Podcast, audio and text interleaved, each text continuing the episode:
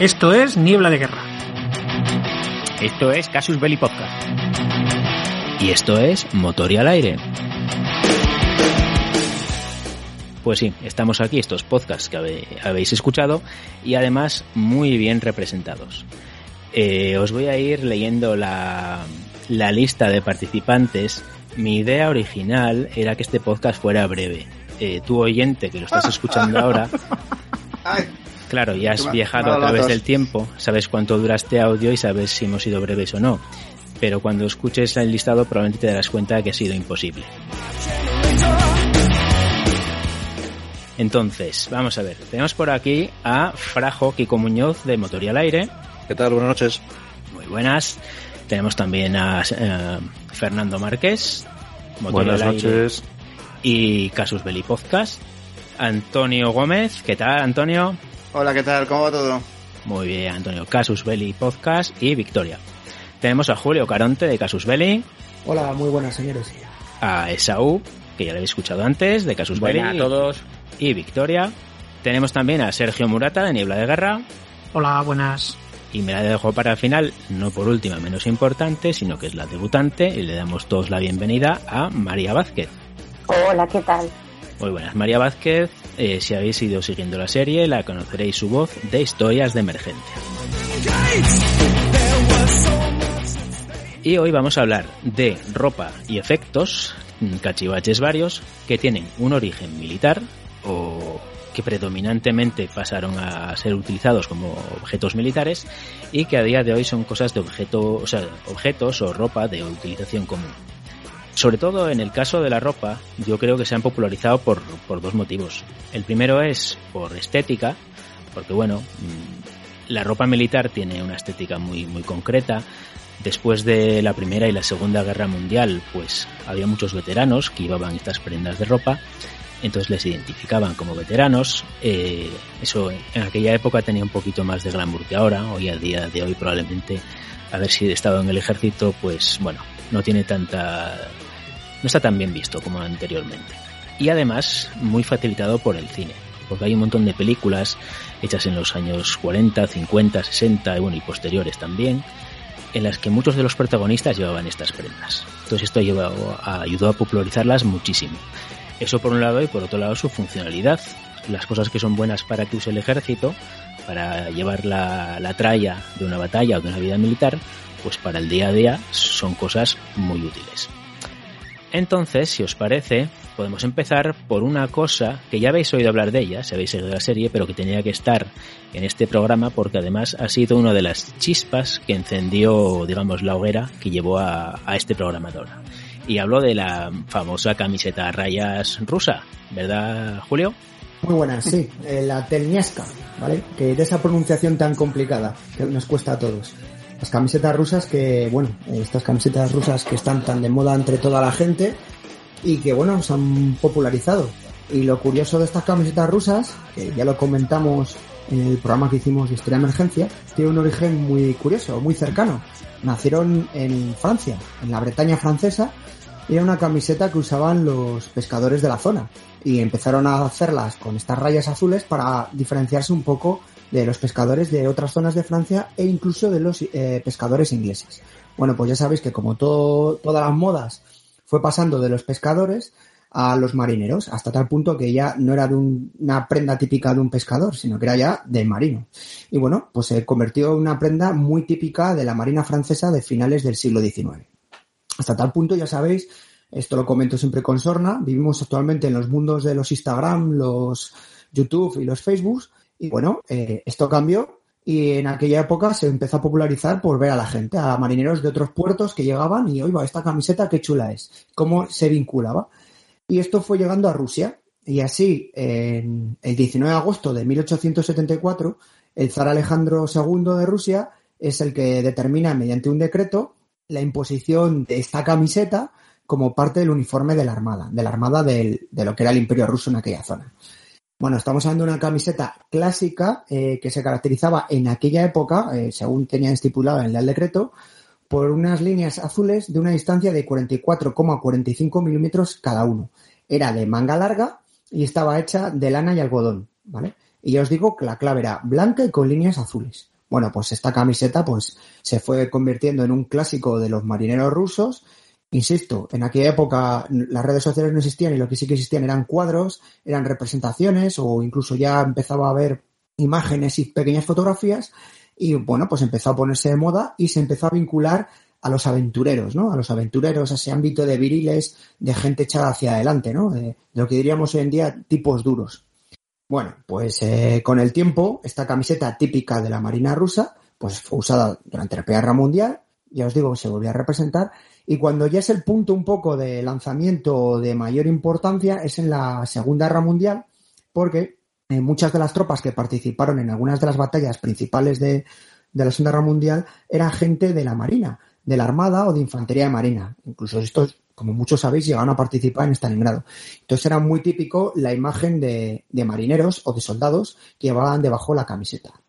Eh, uno de los, digamos, más famosos soldados rusos o que ha pasado la historia, que por cierto era su oficial de la flota soviética en el Pacífico, era el prácticamente uno de los reyes de los francotiradores durante la Segunda Guerra Mundial, que era Vasily Zaysev. Bueno, pues este hombre llevaba debajo de su camiseta siempre, eh, perdón, debajo de su uniforme esta camiseta de rayas, ¿vale? Y entonces era como muy vinculada a esta gente. Entonces, bueno, pues ya empezó la telniesca a ponerse de moda ya no solo entre la gente de la marina, sino entre toda la gente de todas las tropas.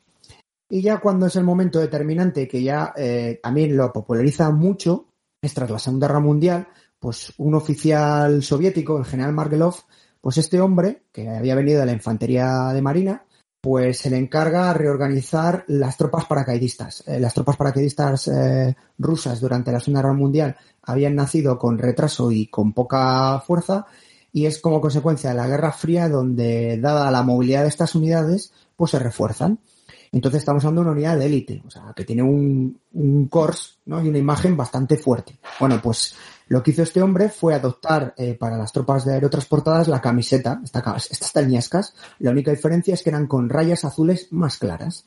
Entonces, em, en Rusia, la gente que tiene más fama de ser duros entre todas sus tropas son los paracaidistas, ¿no? Las tropas aerotransportadas. Entonces, pues se puso a vincularse o esta camiseta se empezó a vincular a esta gente. Pero bueno, eh, esto ya lo comenté otra vez y creo que es importante. Se ven muchas camisetas de rayas de estas de manga larga con diferentes colores. Entonces es importante que distingáis o sepáis la diferencia de colores. Mirad, sobre todo por el tema de las rayas. Si las rayas son negras, son de submarinos. Si habéis visto la caza al octubre rojo, os fijaréis los colores que llevaban las camisetas, que eran de color negro. Si es azul oscuro, la camiseta, la raya, es de la gente de infantería de marina o de la misma armada. Si es azul claro, lo que os he comentado, son de los paracaidistas y de las tropas Spetsnaz. Spetsnaz vinculadas al Ministerio de Defensa. Spetsnaz en ruso se refiere, se refiere perdón, a fuerzas especiales. ¿vale? Es de color verde clarito, se refiere a las tropas de frontera. Eh, como muchos sabréis de nuestros oyentes, Rusia tiene una frontera eh, enorme y las unidades de las tropas de frontera o los guardas de frontera es prácticamente un ejército en sí mismo. Si el color es rojo, ese rojo fuerte, pertenece a las fuerzas policiales o a los OMON. OMON son las tropas del interior, de las fuerzas Ministerio interior. correcto. Entonces, esas son las diferencias de colores entre todos. Bueno, eh, ya lo comenté alguna vez, hay una frase o un refrán muy popular en ruso. Yo en ruso siempre lo digo en todos los podcasts, los idiomas no es lo mío. A veces hablo castellano y mal, pero bromas aparte, los rusos tienen una frase que dicen, somos pocos, pero llevamos telniescas. Es decir, eh, somos poca gente, pero le echamos pelotas, traducido un poco, ¿vale? Bueno, pues esta camiseta de marinero, ¿no? Que os digo originalmente, pues eh, como todo, empezó a trasladarse ya no solo del mundo militar, sino ya al mundo civil, ¿vale? Y entonces, entre sus eh, usuarios más famosos tenéis a Pablo Picasso, que era un gran fan de este tipo de camisetas, y siempre la imagen de Picasso es con una camiseta de este tipo.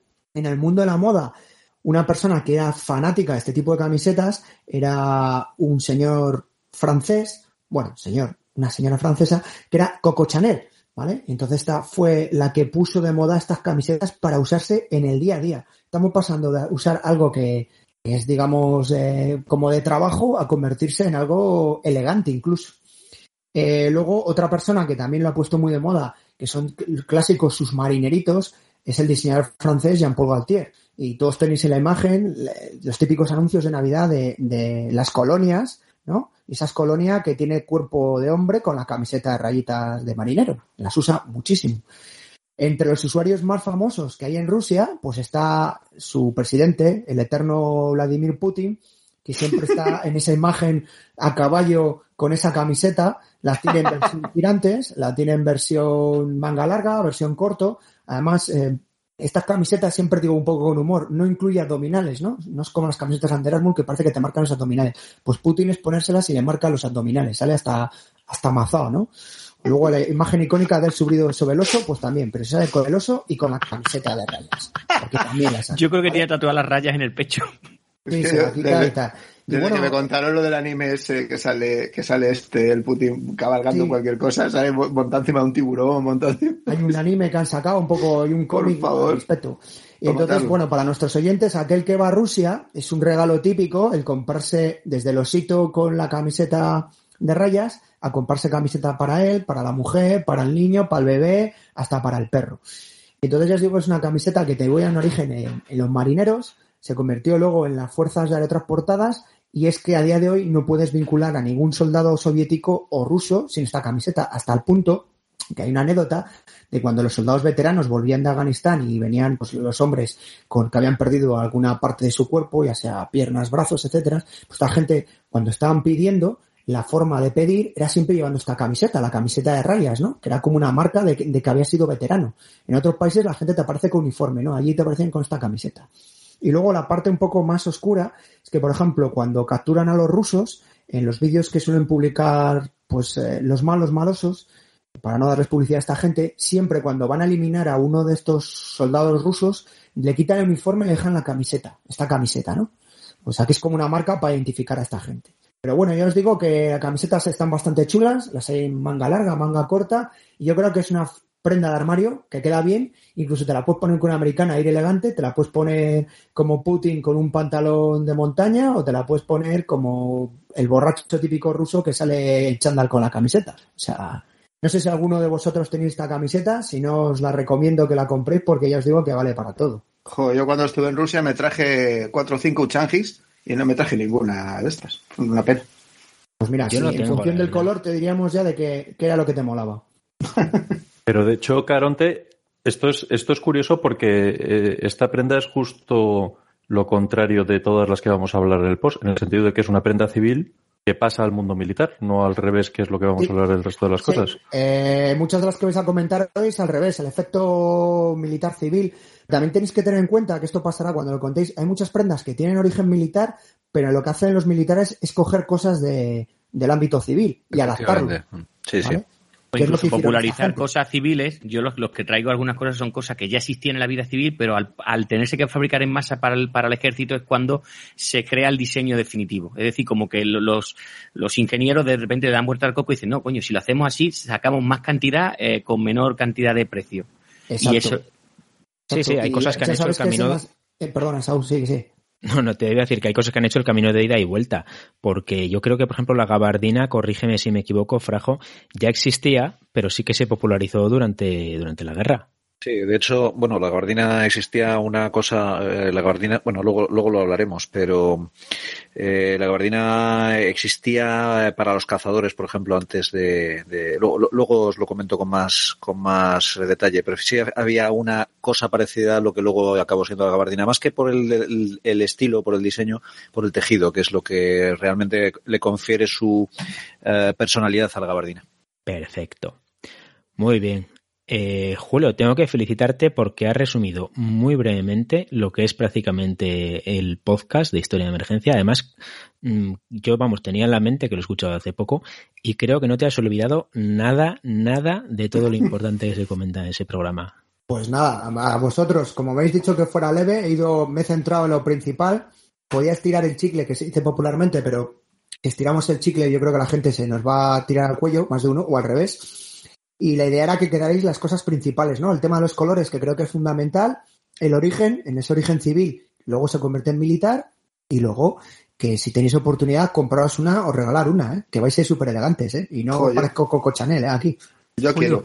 que yo iba a decir que, pues justo lo estabas hablando y estaba mirando un poco, en Francia no se ha olvidado para nada el uso de este tipo de prenda, de donde parece ser que tuvo origen.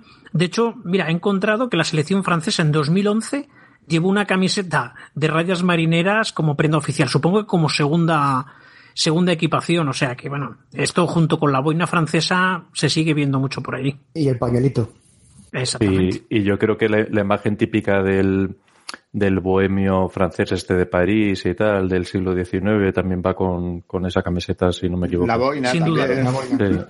la va bajo el brazo. Y la pintura que nace en la Segunda Guerra Mundial, en el bloque soviético, que es una pintura de eh, lo que llaman pintores de batallas, ¿no? Que si estuviera aquí Fernando Dalmau, que es fanático, habla siempre de las escuelas rusas, pues casi todos los dibujos son brutales siempre que sale algún marinero. Siempre representa entre los soldados, siempre sale algún marinero, algún soldado que se le vea de fondo la camiseta. O directamente que tiene la, la, chaqueta quitada y se ve la camiseta. Es muy típico en la pintura, digamos, de batalla soviética. Sí, sí, y de hecho si os fijáis en muchísimas fotos de soldados soviéticos, sobre todo, vamos, no, en traje de faena, sino en, trajes de gala, desfilando y tal, siempre se ve por abajo la, camiseta.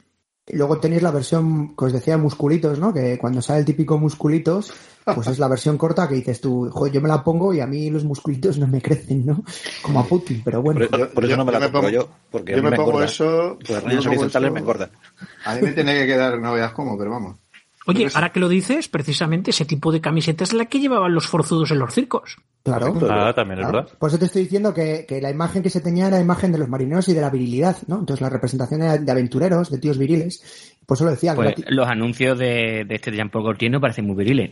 No quiero yo meter el dedo en la llaga, ¿eh? el hombre encima tuvo una serie de problemas también judiciales, creo, recordar. Que, lo que yo, yo comentaba, eso de que, de que las rayas horizontales me engordan, eh, es una, un comentario jocoso eh, sobre algo que es muy importante y es que probablemente se utilizarán esas rayas precisamente para hacer más corpulentos a los, a los usuarios que, mm. originalmente, ¿no? Es, probable que, que, la gente de mar pues eh, como representación de gente muy trabajadora físicamente, muy fuerte físicamente, pues a lo mejor eso eh, favorecía esa, esa imagen de corpulencia probablemente. Sí, pero esto, por ejemplo, pasa a día de hoy. Por ejemplo, hay una marca, no sé si decirla, bueno, si hay una marca muy famosa de ropa que se llama Under Armour, ¿vale? Esta marca, que es una marca que nace en el ámbito universitario norteamericano, ¿vale?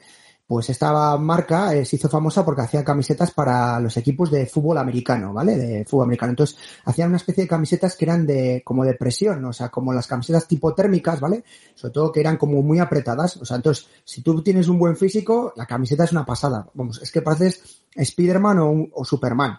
Lo que pasa que, claro, eh, eso ocurre en un, iba a decir, 20%. La, gente, la mayoría de la gente que lo compra es gente deportista. Entonces, esas camisetas. Yo, parecería el monstruito final de Cazafantasmas. Pues esas camisetas, por ejemplo, por ponerlo a colación, se pusieron de moda mucho en, en, Afganistán, de moda entre los soldados norteamericanos. Las llevaban debajo de la equipación cuando había mucho calor o al revés, cuando había mucho frío, pues había tanto versión térmica como versión, digamos, no térmica. ¿Qué ocurría con esas eh, camisetas? Que cuando sufrían un IED, o una explosión y sobre todo al principio que los vehículos no tenían los niveles de blindaje que tiene actualmente y tenían quemaduras, esas camisetas no, no son material ignífugo, sino más bien al contrario, es, poliéster puro o, materias de estas. Y lo que producían eran quemaduras más grandes. Entonces, eh, llegaron a prohibirlas el ejército norteamericano, este tipo de camisetas, porque lo que producía es que era, literalmente se te pegaba al cuerpo. Claro, se, pegan con la piel, efectivamente. Y Madre mía, es un ejemplo, ¿no? De una camiseta que se ha puesto de moda y la imagen típica de un equipo SEAL, los famosos equipos SEALs que veis en la película del último superviviente, ¿no? Y todos estos equipos, las camisetas que han debajo son camisetas Under Armour. Yo os digo, yo tengo alguna y no, no marca abdominales. Es una, el primer día me emocioné y decía, pero bueno, aquí falta algo. En, el anuncio no era igual, ¿no? No, no, era igual, no era igual. Y es para que veáis un ejemplo, ¿no? Que os he comentado de algo pasado y algo que tenemos a día de hoy, ¿eh? que también lo tenéis en el ejército español y en todos los europeos. Porque ahora sí tenemos ese Instagram, ese Facebook y esas herramientas de imagen que hacen que nos entre todo por la vista. Ya sabéis que somos todos culo veo, culo quiero. Muy bien, Julio, muchas gracias. Yo no sé si comentar algo más o pasamos ya a la siguiente conflicto y al siguiente grupo de pendas. Vale, pues nos vamos, creo que a la guerra de Cuba, ¿verdad, Antonio y Sergio? Pues vamos, vamos, vamos para allá, yo qué sé. Bueno, eh, nosotros tenemos que hablar de, bueno, de, las consecuencias de llevarte una ropa muy chula a hacer una guerra lejos, que es lo que es lo que más o menos vino, vino a pasar con esto, ¿no? Es la prenda en cuestión que ahora pues se hizo muy famosa porque Gabriel García Márquez se plantó a recoger el Premio Nobel de Literatura con esta con esta prenda, que es, es lo que llaman la guayabera, la camisa típica de allí, ¿no? que es esta que tiene cuatro bolsillos por delante y esas trencas que se llaman, bueno, en mi pueblo llamamos tronques, las alforzas, que, es, que son estos recosidos que llevan por delante y por detrás para, poder hacer más ancho el, eh, en caso de necesidad la, camisa y, poder ensancharla o, o encogerla. Pues en caso de necesidad te, te, refieres a cuando vas creciendo ya en otro sentido, ¿no? Cuando dices, ay, si ya no marco abdominales, ¿qué hago? Me compro la camiseta que he recomendado hace unos momentos nuestro querido amigo crecedera, Crecedera. Exacto, necesitamos algo crecedero. Con lo cual, pues, pues eso venía bastante bien. Y era, era pues es una, una camisa muy sufrida. Tú vas allí, eh, hay muchas leyendas, porque ahora, por ejemplo, uno de los sitios donde es más típico es México. Y algunos dicen que, que, es, que es nativa de allí te empiezan a contar historias de, de, los cultivadores, tal y cual. También eh, Santo Domingo reclama, la República Dominicana reclama que, fue allí donde, donde se, se, inventó, porque allí cultivaban guayabas y, había una mujer que estaba enamorada de las guayabas y resulta que el dueño del, del campo le dejaba a los hombres que llevaran todas las pudieran coger con las manos que pudieran llevar encima, ¿vale? No, mientras no se llevaran un saco, y entonces, pues, la mujer le hizo una, una camisa con un montón de bolsillos para que pudiera meter más fruta dentro y traerla, aparte de lo que llevara el pobre hombre en, los brazos. Y, y, dicen que así nació la primavera. Pero, pero la realidad, mm, bueno, hay gente que también dice, he leído que hay gente que lo reclama como de origen filipino y todo. Bueno, parece que, que el origen en realidad está en las tropas coloniales españolas que estaban en la zona, el rayadillo la, la misa de rayadillo, que parece ser que es el origen de, de, esta, de esta prenda y que de hecho, bueno, pues hasta finales, realmente hasta finales del, siglo XIX no aparece eh, ni en Cuba ni en ningún otro sitio eh, el, nombre de, Guayabera. perdóname, es la... perdona, perdóname un momento. Has dicho eh, las tropas coloniales españolas que estaban por la zona. ¿De qué zona estamos hablando? Del Caribe del Caribe, o sea, Cuba y eh, Puerto Rico y demás, ¿no? En realidad el rayadillo es el rayadillo era el propio para, para tropas ultramar en general. Eh, pero, pero, sí que el, rayadillo, eh, digamos, es un camuflaje. ¿Se puede entender como camuflaje? No, no, era, no. No, es, eh, yo entiendo que es algo así como, como eh, lo que utilizaban en los uniformes de la Segunda Guerra Mundial, que te ponían, por ejemplo, una, una banda en la manga, en el ejército alemán, por ejemplo, que ponía una banda que decía, eh, yo qué sé, cubán, o yo qué sé, los, o África, ¿no? Cosas de estas, ¿no? Es algo parecido, es una, una designación de qué tipo de, del tipo, o sea, de, de a qué escenarios va destinado ese soldado en particular. Que además, no, no, pero el, el rayadillo era un uniforme concreto Sí, y no era camuflaje, porque era la tela, que era, era así como entretejida entre azul y blanco. Sí, pero yo digo lo del azul y blanco, que no tiene un fin de No, no, no, yo creo que era la tela, era la tela, era la tela que, que, empleaban porque era una tela buena para, para el calor, no. Claro, pero esa es la identificación, como muy bien dicho, de las, de las tropas de ultramar. Eh, por eso te digo. Sí, es que era, era, propio para el servicio colonial. Bueno, colonial, lo de colonial me gusta poco. Pero, sinceramente, lo del, lo del servicio colonial me gusta poco, porque el concepto de colonia eh, es un, un, un, concepto del siglo XIX y España, la España ultramarina eh, existía desde 300 años antes de eso. O sea que. No, y además para entonces Cuba ya era provincia, o sea, ya no. Por eso se le puede llamar colonia, tienes razón. Nunca se le pudo llamar colonia, porque en todo momento fue, fue siempre España. Era España eh, ultramarina, pero era España. Bueno, perdón. En realidad existían varios tipos de, de rayadillos, incluso existía un rayadillo colonial. Lo que pasa que este, este tipo de uniformes va sufriendo muchísimas variaciones desde finales del siglo XIX hasta primeros del XX, porque incluso en las campañas de Melilla se utilizó también este ah. tipo de uniformidad. Pero bueno, también deberíamos recordar que en esos últimos años del siglo XIX el camuflaje era algo que no se tenía demasiado en cuenta a nivel militar. De hecho, de hecho, luego yo quería hablar algo de, al respecto de eso, sí. Lo que pasa con, a ver, lo que pasa con, con esta prenda es que mucha gente a mí me parece que es más práctica de lo que, de lo que parece a primera vista. O sea, puede que no sea aquí puede que no sea tal, pero rápidamente los del sitio donde fuera a parar, porque aquello, claro, de esa, tela de algodón, pues, pues así, así iba, ¿no?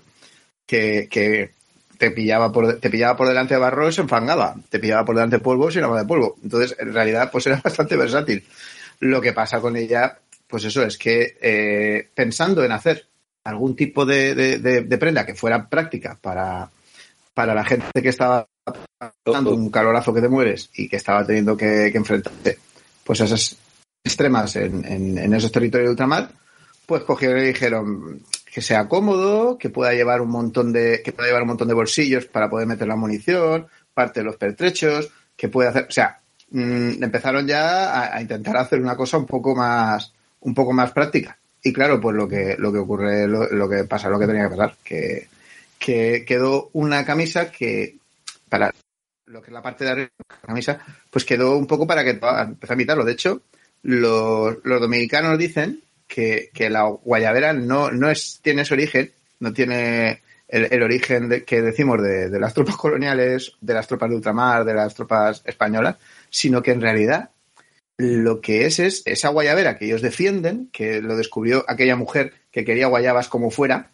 eh, y en grandes cantidades, y pues que había sido en realidad eh, llevada a, allí a, a, Cuba por Máximo Gómez, que, que era de origen dominicano y que fue a luchar en la guerra de Cuba, eh, pues de, del lado de los del lado de los insurrectos y que él lle, llevó esa guayabera allí, dicen ellos, pero ya digo que parece claro que no, que en realidad no, no fue así. Y que esta gente, pues bueno, hizo lo que hizo lo que lo que, lo que es una adaptación de, de, esa, de esa prenda.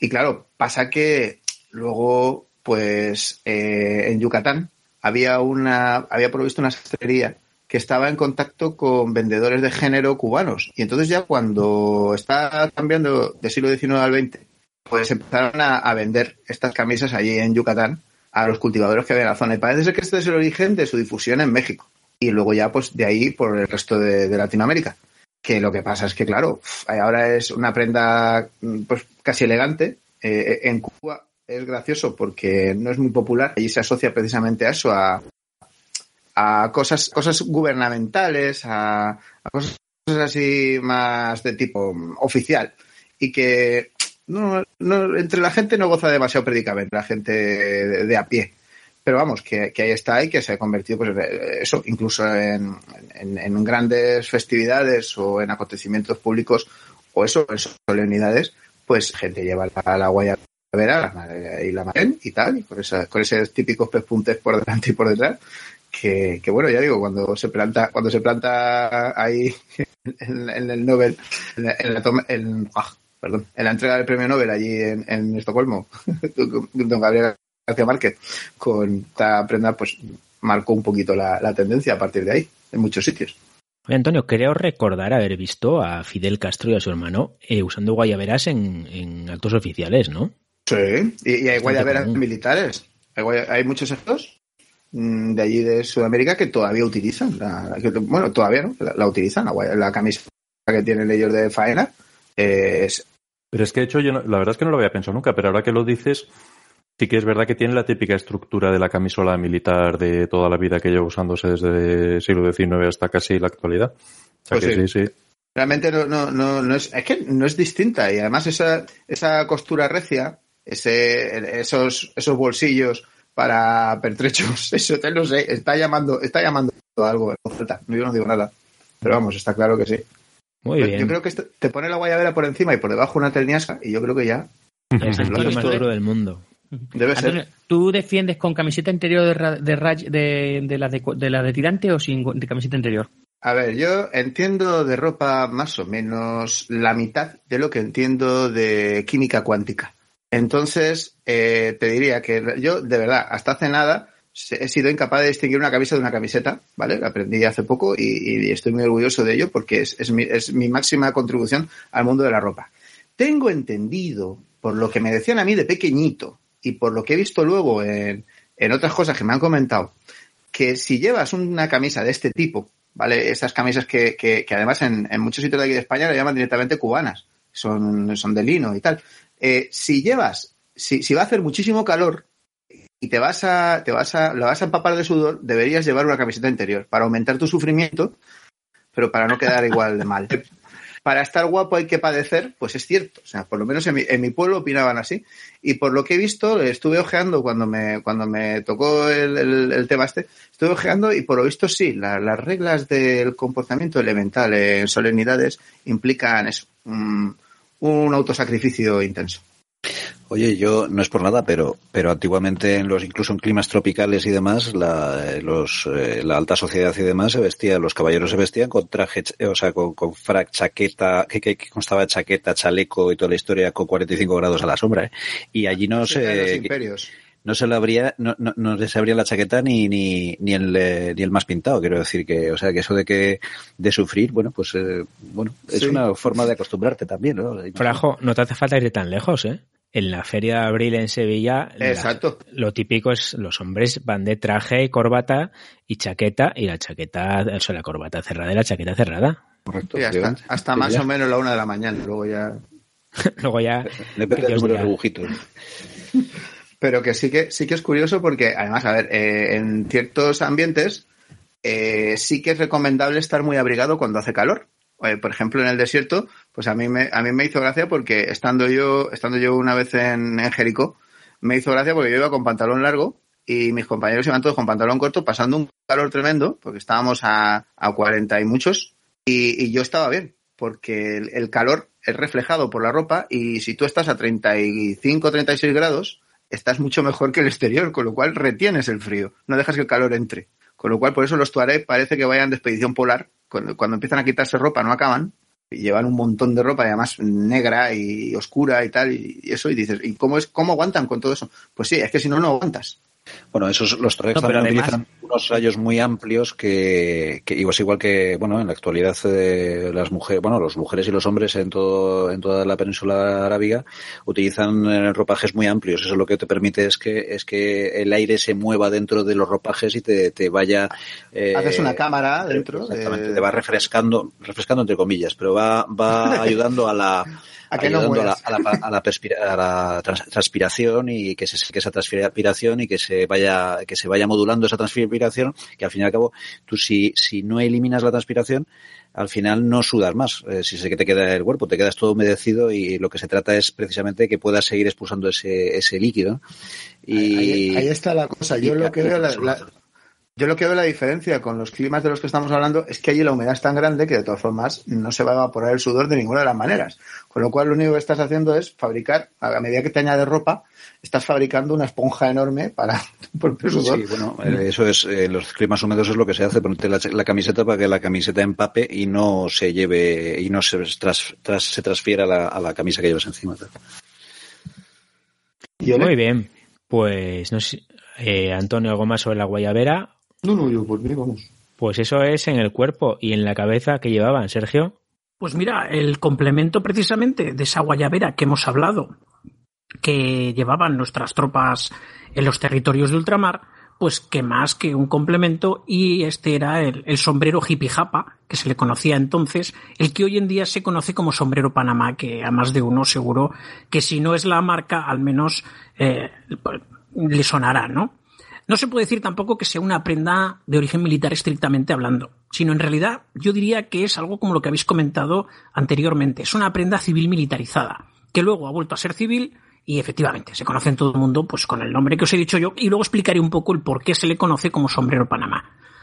Eh, este hippie japa junto con el rayadillo sin duda resuena en nuestras mentes cuando hablamos de la pérdida de, de Cuba, de Puerto Rico, de Filipinas, porque era la prenda oficial que llevaban nuestras tropas. El- es un poco anterior al rayadillo, que también hemos comentado. Fijaros, el rayadillo es del año 1858, eh, por obra y gracia de la reina de España que llegó, eh, vio regresar un barco cargado de, soldados que desgraciadamente iban, pues como muchas veces se venía de allí, prácticamente con harapos, y les dijo que ni hablar, que había que innovar en otro uniforme, en otra prenda. Bueno, pues el sombrero hippie japa es incluso anterior, es de 1855. Y nuestras tropas iban con este hippie japa adornado con una escarapela con la bandera rojigualda, así como también si procedían los oficiales, suboficiales, pues con las divisas de empleo. Empezó en Cuba, posteriormente fue también aprobado, fijaros, para Filipinas, Puerto Rico o Guinea. Eh, tenía muchas ventajas. En primer lugar, es una prenda de cabeza sencilla, era barata, para los soldados era barata. Hoy en día no tiene nada que ver con algunos sombreros que ya mencionaremos. Se podía fabricar en una cantidad enorme y lo que hemos hablado es idónea para climas tropicales. Inclusive, fijaros, si llovía podía proteger en cierta medida del agua. Si nos vamos al origen, pues mira, aún es más antiguo. El sombrero de paja toquilla, como se le conoce, es de, de origen ecuatoriano, de la zona de Jipijapa o Montecristi. En concreto ya, fijaros, los, los, nativos del lugar se la dieron a los españoles, que cuando se encontraron con ellos, y estos rápidamente supieron apreciar las ventajas que daba este sombrero de hojas trenzadas de palmera, de esta paja toquilla que se llama. Eh, seguro que a Antonio le sonará Carludovica palmata, que es el, la plantita sí. de donde se saca esto. Sí, sí. Bueno, pues los es, sombreros, es, dicho, es una palmerita, es muy chula. Sí, lo dicho, los sombreros son originarios de Ecuador. Y bueno, ¿de dónde viene este nombre de sombrero Panamá? Pues fijaros, cuando se estuvo construyendo el canal de Panamá, se fabricaron millares y millares de sombreros importados desde Ecuador para el uso de los trabajadores que llevaban a cabo esta construcción en este clima tan duro y tan pesado como es en el de esa zona. Se popularizó muchísimo porque Theodore Roosevelt, presidente de Estados Unidos, cuando visitó el- las obras, usó este sombrero y además, pues, consideró que, primero, que le quedaba muy bien, de hecho hay muchísimas fotos con este, y luego, pues, que, caray, que las características eh, le gustaban muchísimo.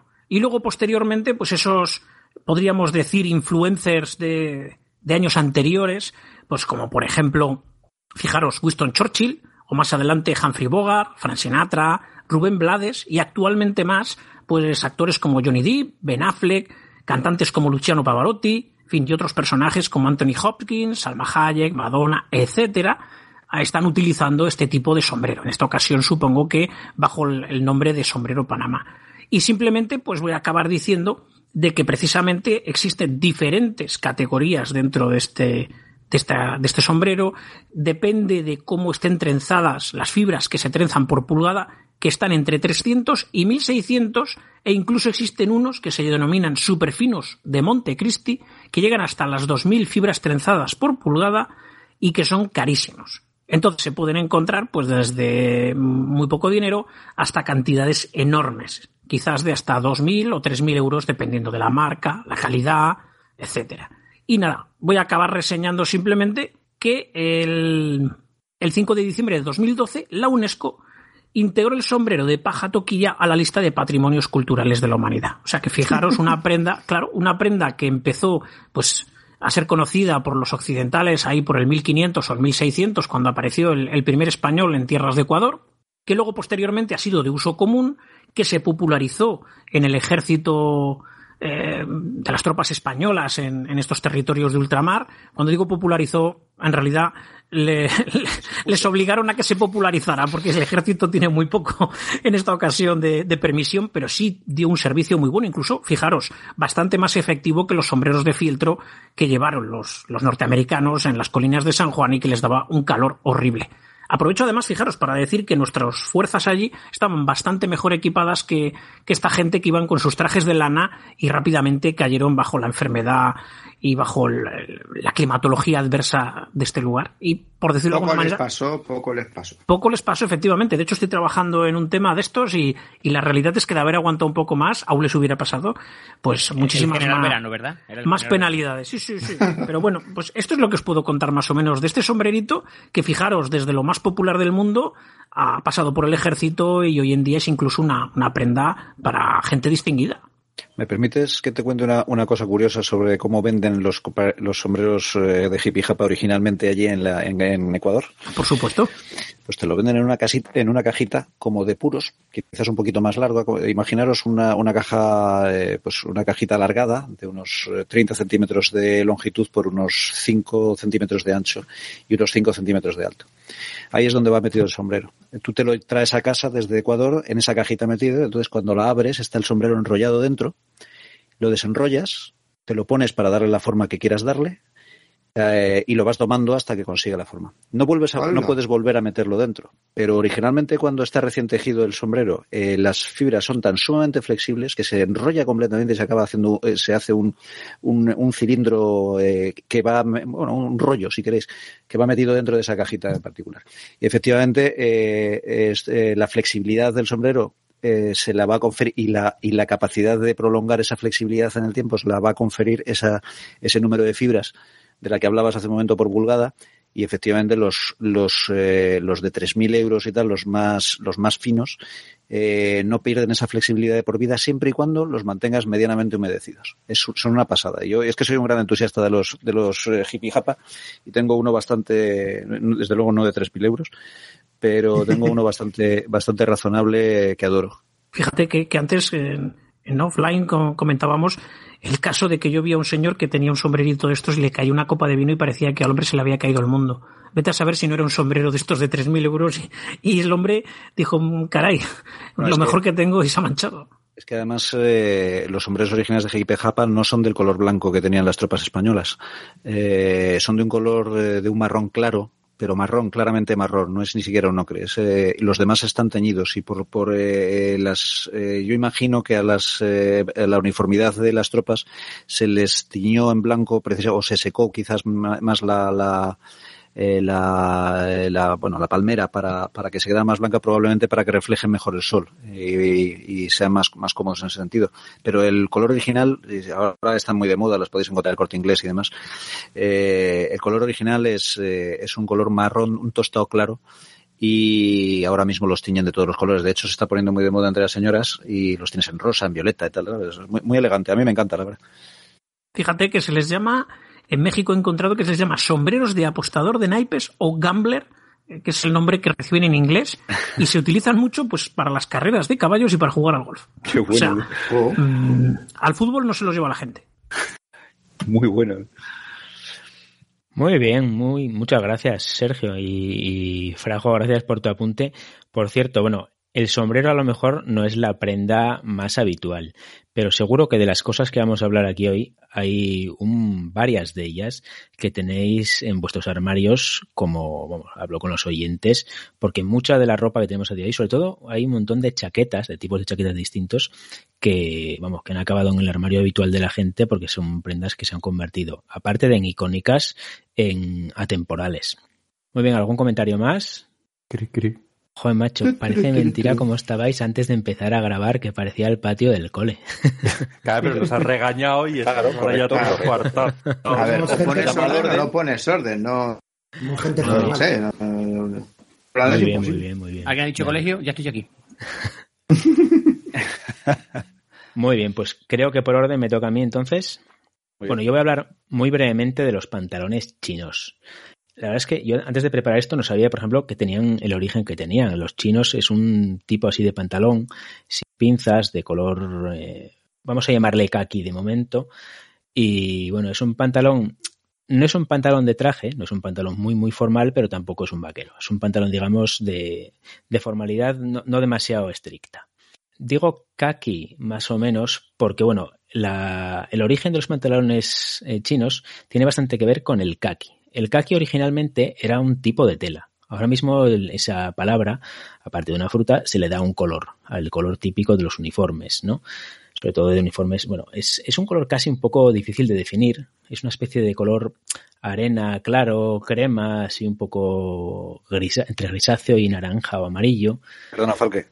Dime. Perdóname que te diga una cosa. Es, eh, es que lo iba a contar luego con el tema de las gabardinas, pero Claro, ya que claro, sale, tiene mucha ya que sale relación, ahora, eh, Kaki proviene del hindi, del, del, eh, del eh, idioma que se habla en el Indostán, vamos, en, en- perdón, en, en- en la, en la península eh, índica, India, vamos. Y eh, viene del hindi, significa polvo. Ajá, Color sí, de ceniza, tenía ¿no? yo entendido. Pues, eh, vamos, eso es lo que he encontrado por aquí eh, estudiando el tema de las gabardinas, que de las cuales no tenía ni idea, por cierto. Y, eh, según esto, es de, procede del hindi y significa polvo. Bueno, no sé hasta qué punto será cierto.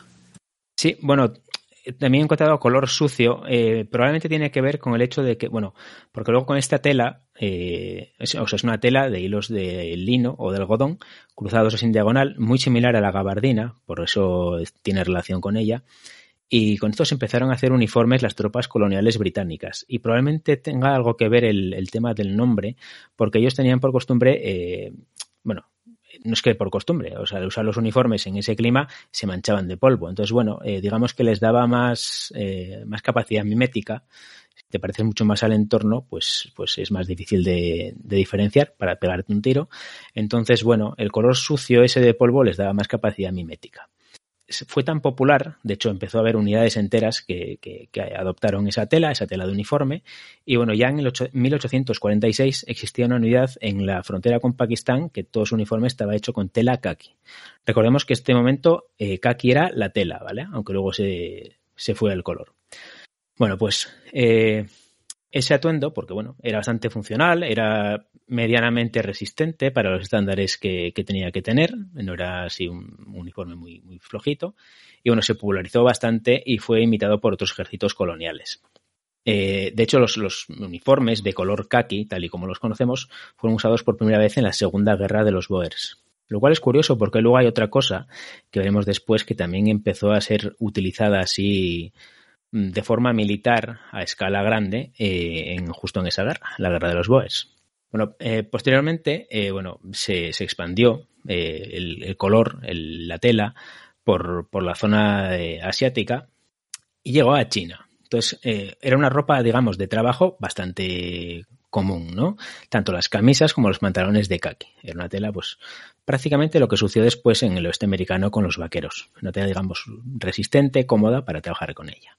Entonces, en, en, China se popularizó bastante y el término chino, para referirse a esa ropa, a esos pantalones, aparece por primera vez en Filipinas, cuando era colonia española. Volvemos otra vez a, a Filipinas, bueno, colonia, provincias. Y, y, ya durante la guerra hispanoamericana, en 1897, los, los soldados estadounidenses que fueron ahí, como veíamos que estaban pasando bastante calor con sus uniformes de lana, pues eh, a la vuelta empezaron a usar pantalones chinos. ¿Eh? estos pantalones de tela de kaki, de gabardina más o menos. Bueno, estos eh, tipos de pantalones se popularizaron bastante en el ejército y sobre todo entre los pilotos. Porque bueno, era un, un tipo de pantalón. Bueno, si os hacéis a la idea de qué eh, pantalón es, no lleva pinzas, lleva dos bolsillos laterales, así en diagonal, tiene un bolsillo más pequeñito para el reloj y luego en la parte de atrás tiene dos bolsillos que se cierran con solapa y un botón, ¿no? Entonces, bueno, es un pantalón de trabajo, digamos, medianamente cómodo, puedes meter cosas que no te caen fácil de los bolsillos y eh, empezó a ser usado por las tropas, sobre todo por pilotos. A partir de 1926, el pantalón chino fue estandarizado ya como parte del uniforme de vuelo de los pilotos. Y bueno, eh, se llevaba bastante amplio, más estrecho en la cintura, y es un, un pantalón que, bueno, se hizo bastante popular en los uniformes, eh, durante la Segunda Guerra Mundial fue muy popular, se hizo de tanto de algodón como de lana, dependiendo de los materiales disponibles. Y bueno, a día de hoy eh, incluso existen marcas que te fabrican reproducciones, entre comillas, de estos pantalones del ejército, de los chinos, eh, basados en los uniformes militares. La verdad es que, bueno, es así muy relativamente elegante, ¿no? Para, para llevar con una camisa tipo uniforme y bueno, ya la, el punto culminante de, este tipo de pantalones, el uso militar, es en el año 42. Eh, ya que, bueno, luego en, el año 43 la USAF pues renovó por completo el uniforme de los pilotos y, y bueno, incluyendo los pantalones y los, los, pantalones chinos serían sustituidos por otro modelo posterior, ¿no? Ya un poco más eh, técnico, digamos, con bolsillos, con cremalleras, más parecido a los pilotos de un, de un o sea, a los pantalones de un piloto moderno. Y bueno, los pantalones chinos, una de las marcas sí, más típicas que los comercializan hoy es el, son los Dockers. Que yo ahora veo menos publicidad, pero hubo unos, hace unos años recuerdo que los Dockers se pusieron muy, muy de moda. Si no tenías unos Dockers no eras nadie. Eh, y bueno, es, un pantalón bastante, bastante elegante, que, bueno, funcional. Es lo que llaman ahora Smart Casual. Exacto, sí. De hecho, hay, hay oficinas en las que el viernes, bueno, oficinas estas de ejecutivos en las que tienes que llevar traje, en los que los viernes te dejan ir así, en, como tú dices, en smart casual, y es muy típico llevar los pantalones así, los chinos, ¿no? Los chinos uh -huh. y una camisa, incluso con una americana encima, vas bastante elegante sin, sin ir de traje. Uh -huh. Y bueno, no sé si queréis añadir nada más. Tampoco me quiero alargar mucho con los chinos porque luego además Frajo hablará de, de la gabardina, de la tela de gabardina Y sobre todo, yo me quería centrar más en el tema de las, de las chaquetas, que esas son bastante más de uso común y, y tienen más juego. Yo como curiosidad eh, reconozco que soy un usuario de, de los chinos, sobre todo de los dockers de esa marca, y el origen de que les pillara o les comprara era porque no había que plancharles. Entonces dije, joder, vamos a ser prácticos, ¿no? Ropa que lavas y... Porque al final muchas cosas de esta ropa, que tiene un origen militar, también es un origen práctico de mantenimiento mínimo, que aguante lo máximo posible y etcétera. No. Y como dices bien tú, es una ropa que te permite vestir elegante muchas veces, de un modo más informal y, y no es tan mal de precio. Como todo en marcas, Dockers es la marca que hemos comentado, que es la que puso de moda, que son más caros, y ahora la están haciendo este tipo de pantalones con un tipo de fibras que llaman slim, que al final es como si fueran goma, como si llevaras algo que se ajusta, ¿no? Como si fueras un culo de correr, una cosa de estas. Pero bueno, esto ya sabes que son modas, así que dentro de unos años tendremos ropa ajustada como en las películas del espacio. Uf, espero que Ah. no. Carón, ¿te dices que no hay que plancharlos? Eh, yo cuando me les compraba no, eh, no, te- no hay no hay que plancharlos, lo que yo no sé planchar nunca. Oh, voy a comprármelo mañana ya. Porque yo eso te- si te sirve de consuelo, tengo cuatro, cuatro. O sea, Vi- creo que con eso te digo todo. ¿Visteis lo que decía el hombre este de, de Levis, no? Que, el- el- Que no había que lavarles. que no había que lavarlos nunca, los pantalones vaqueros. Yo le- yo le he oído hoy, he leído el titular, macho. de- eh, Sí. Tremendo, fue, fue, fue, fue, fue un momentazo cuando en plena rueda de prensa dice yo llevo los mismos pantalones de hace 20 años y no me los he lavado nunca. Y la gente se quedó mirando diciendo, Ya, bueno, Pues yo que llevo, que llevo dos meses y pico de soltero geográfico aquí confinado, estoy en esas, ¿eh? bueno, Hombre, pero yo madre imagino. Yo imagino ¿Qué me que lo que quería decir de los de los eh, vaqueros es que no se lavan en lavadora, que se lavarán de otra No, manera no, o se llevarán a Decía que no, se lavaban, punto. No, que no, que no hay que No, en mantener. absoluto, ese es un Hasta guarro, que se quedan de pie. Marqués, pero Sí, tú los... o, o- un, o un soltero geográfico prolongado, no sé. Marqués, pero pero tú geográfico por la mañana te los pones o los llamas y vienen. No, yo, es, yo, o sea, abro la cremallera, salto hacia arriba y salen. Eso por la noche. En caso de necesidad lo puedes usar para sostener un toldo o... Claro, o sea, es todo, todo Está bien eso, to- todos son ventajas. ventajas. Lo puedes rellenar de tierra y es un macetón. Bueno, bueno, que todos hemos sido solteros alguna vez y esto se cuelga en la ventana, que se oree un poco y ya está. Y vuelta y Y a vuelta. correr, Algunos son solteros patológicos, pero lavamos la ropa de vez en cuando. Madre mía, muy bien. Solo comentar pues, una cosilla de, la- de los chinos. Yo que voy en bicicleta al trabajo, eh, suelo usar chinos y la verdad que tiene un refuerzo muy bueno en la entrepierna, digo, porque aguantan y no se rompen con el, con el roce. O sea, que están muy bien pensados. Bien, bien, muy bien. Y en moto, y en moto también doy fe, ¿eh? Sí, pero no es lo mismo ir en moto que pedaleando. Te lo tengo que recordar, Ju- Julio. Ya, ya, pues yo los vaqueros en Y moto más en una ciudad en como cuenta como es. Jaén, que somos dos, dos tontos los que vamos a trabajar en bici. Muy bien. Pues si os parece damos paso a la gabardina y a Frajo. Muy bien, pues, eh, pues eh, como muy bien has comentado, no conocía yo la historia de los chinos, además tenía mucha curiosidad porque sí me imaginaba que tenía mucho que ver con los pantalones de los pilotos de la Navy, sobre todo norteamericana, por, eh, infinidad de películas que he visto y demás. Eh, tiene una, la gabardina tiene un, un desarrollo muy parecido. Lo primero que quisiera decir es que es muy curioso porque, claro, nosotros la conocemos en castellano como gabardina y eh, el nombre es curioso, ¿no? Bueno, gabardina es la tela en realidad, ¿no? Eh, no, no, no, no. no. Eh, vamos a ver. cuando hablamos de gabardina, estamos hablando de un, eh, de un diminutivo de la palabra gabardo, que era un, un- no sé, un- una especie de capote o algo parecido, que además era impermeable.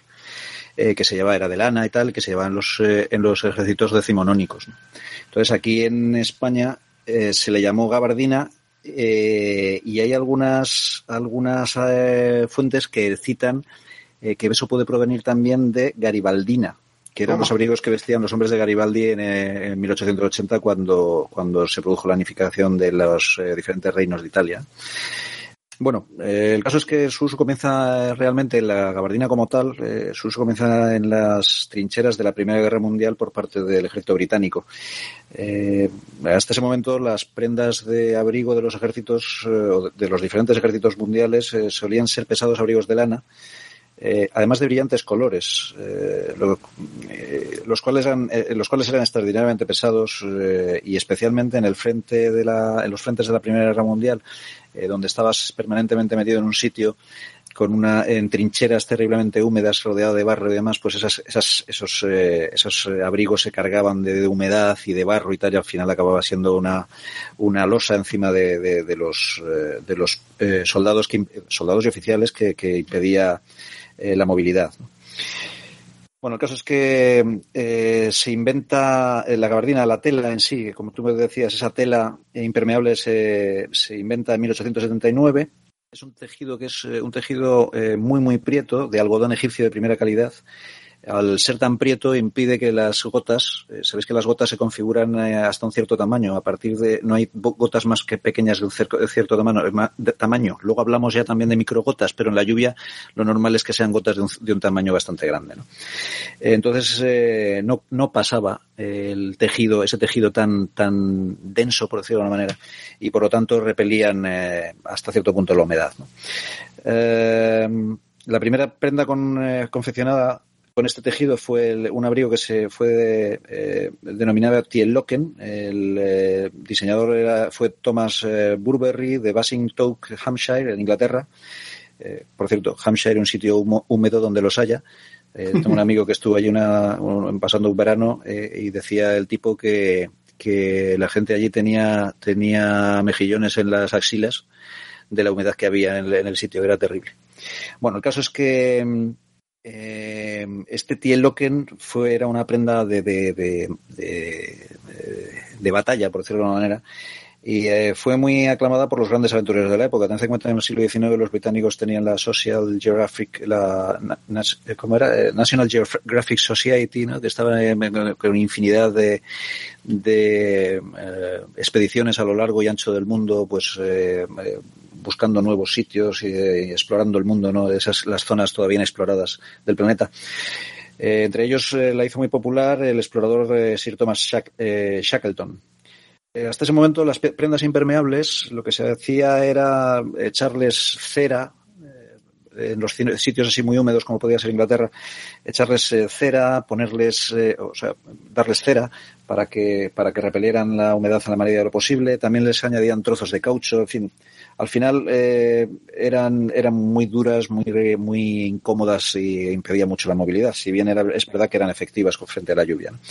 Entonces, bueno, la, la gabardina vino a, o la tela de gabardina vino a, a bueno a, a, ser una revolución en este tipo de prendas porque era una tela muy resistente, impermeable, además era transpirable, lo que hablábamos antes de que permite pues eso, salir la, la humedad producida por el cuerpo, luego permite seguir sudando. Eh, Oye, Fran, hizo... una pregunta, ¿hasta qué punto realmente es impermeable la gabardina? Bueno, la, eh, eh, de hecho, esto que hemos dicho de la, de la, de la cera, eh, esta tela, esta tela de gabardina para hacerla más impermeable se le daba cera también. Es, por ejemplo, ah, los Barbour en la actualidad. Porque efectivamente, eh, al hablar de que la tela de gabardina es impermeable, lo que consigues es que esas gotas de, de lluvia no penetren. Lo cual no quiere decir que no penetre la humedad la humedad llega a penetrar, porque es, se, se, convierte en eso, en microgotas y demás. ¿no? Entonces eso sí puede... Todo es que, la, si me permites, Frajo, la gabardina, como le pasa a muchas prendas que son de tela y que están pensadas para, para, para, ser impermeables, son impermeables hasta que empapan. Y una vez que empapan ya es anchas castillas. O una vez que digamos que, el, que la, la, la propia tela ya coge humedad suficiente, porque ya no, eh, es, ese tamaño de gota ya no sé si será por osmosis, osmosis o lo que sea. Aquí tenemos a, a Antonio que sabe mejor. Ya capilaridad entra, será. Claro, por capilaridad, exactamente. Ya, sí. ya, entra completamente. O sea, es impermeable, perfectamente impermeable hasta que deja hasta de que deja de serlo. Sí, por eso hay, te hay digo una que... ley física que dice que todo es como es hasta que ya no lo es. Sí, que igual. Por eso os comentaba que, efectivamente esto, si te cae un aguacero encima de agua, de, o sea, si te está lloviendo constantemente encima, eh, eh, la gabardina es capaz de repeler la lluvia. Pero si la humedad te está viniendo de abajo, eh, como cuando está el suelo mojado y demás, ahí ya la cosa, bueno, aparte que se cuela por debajo de la gabardina. Pero bueno, eh, quiero decir que cuando hay humedad en el ambiente, cuando el, eh, estás en niebla, por ejemplo, con microgotas en suspensión y demás, ahí no es tan efectiva. Entonces, por eso también se le daba una, una cierta, se enceraban ligeramente. También es verdad que este tejido, al ser mucho más flexible, por mucho que lo enceres, no era tan rígido como los, en los anteriores abrigos de lana, ¿no? Que, que aquello al cerrarlo se convertía en un cartón. Entonces eran muy, muy incómodas. Bueno, el caso es que como este tipo de prendas tenía esas habilidades, que era cómoda, que era flexible, que era transpirable y demás, pues entonces decidieron incorporarlas a los soldados. ¿no? Y eh, parece ser que la primera vez que se utiliza, precisamente, igual, igual que los chinos que acabáis de hablar, es eh, precisamente en 1895 la guerra de los Boers. Y, eh, pero bueno, su, su máxima, su máxima mm, eh, difusión militar, por decirlo de alguna manera, se produjo durante la Primera Guerra Mundial en las trincheras de Francia. en las tropas británicas. De hecho, se llegaron a distribuirse eh, probablemente hasta cerca de medio millón de piezas. Hasta 1917 solo se distribuía a oficiales y, subof y suboficiales. Eh, parece ser que a partir de 1917 se intentó hacer un gran esfuerzo para distribuirla a, a todo el mundo. Oye, Frajo, una pregunta. ¿Se consideraba material del ejército? O sea, parte del uniforme? Sí, sí. ¿O era Sí, sí, sí, era, era, era, era uniformidad del ejército. Se, vale, el ejército vale. fue el que incluyó la, la eh, o sea, retiró los, estos abrigos de lana que os comentaba e incluyó la, la, eh, la gabardina inicialmente, como os decía, a los eh, oficiales y suboficiales y luego intentó extenderlo a todo el mundo. Lo que pasa es que se produjo el final de la guerra antes de que se hubiese podido distribuir a todo, a todo el personal. Eh, hay, de todas formas, hay una cierta controversia en cuanto al punto de quién la inventó, si fue efectivamente Burberry o, o, no, porque hay otra empresa que también eh, clamaba, eh, una empresa que se llama Aquascutum de Londres, que había hecho prendas esta, esta vez utilizando lana resistentes al agua durante la época de 1850, incluso siendo usadas por los soldados británicos en la guerra de Crimea. Pero bueno, lo cierto es que la gabardina, tal y como hoy la conocemos, es más del estilo de la firma Burberry, que además adoptó el color kaki, que es lo que os comentaba antes, que en hindi quiere decir polvo, como sello de identidad realmente, porque las, todas las, las gabardinas, la gabardina clásica es de, de color kaki. ¿no? Eh, incluso cuando las prendas trascendieron al, del mundo militar al civil. Eh, de hecho, hasta es, a tanto es así que en inglés esta prenda se conoce como trench, trench coat. Trench coat es literalmente abrigo de trinchera.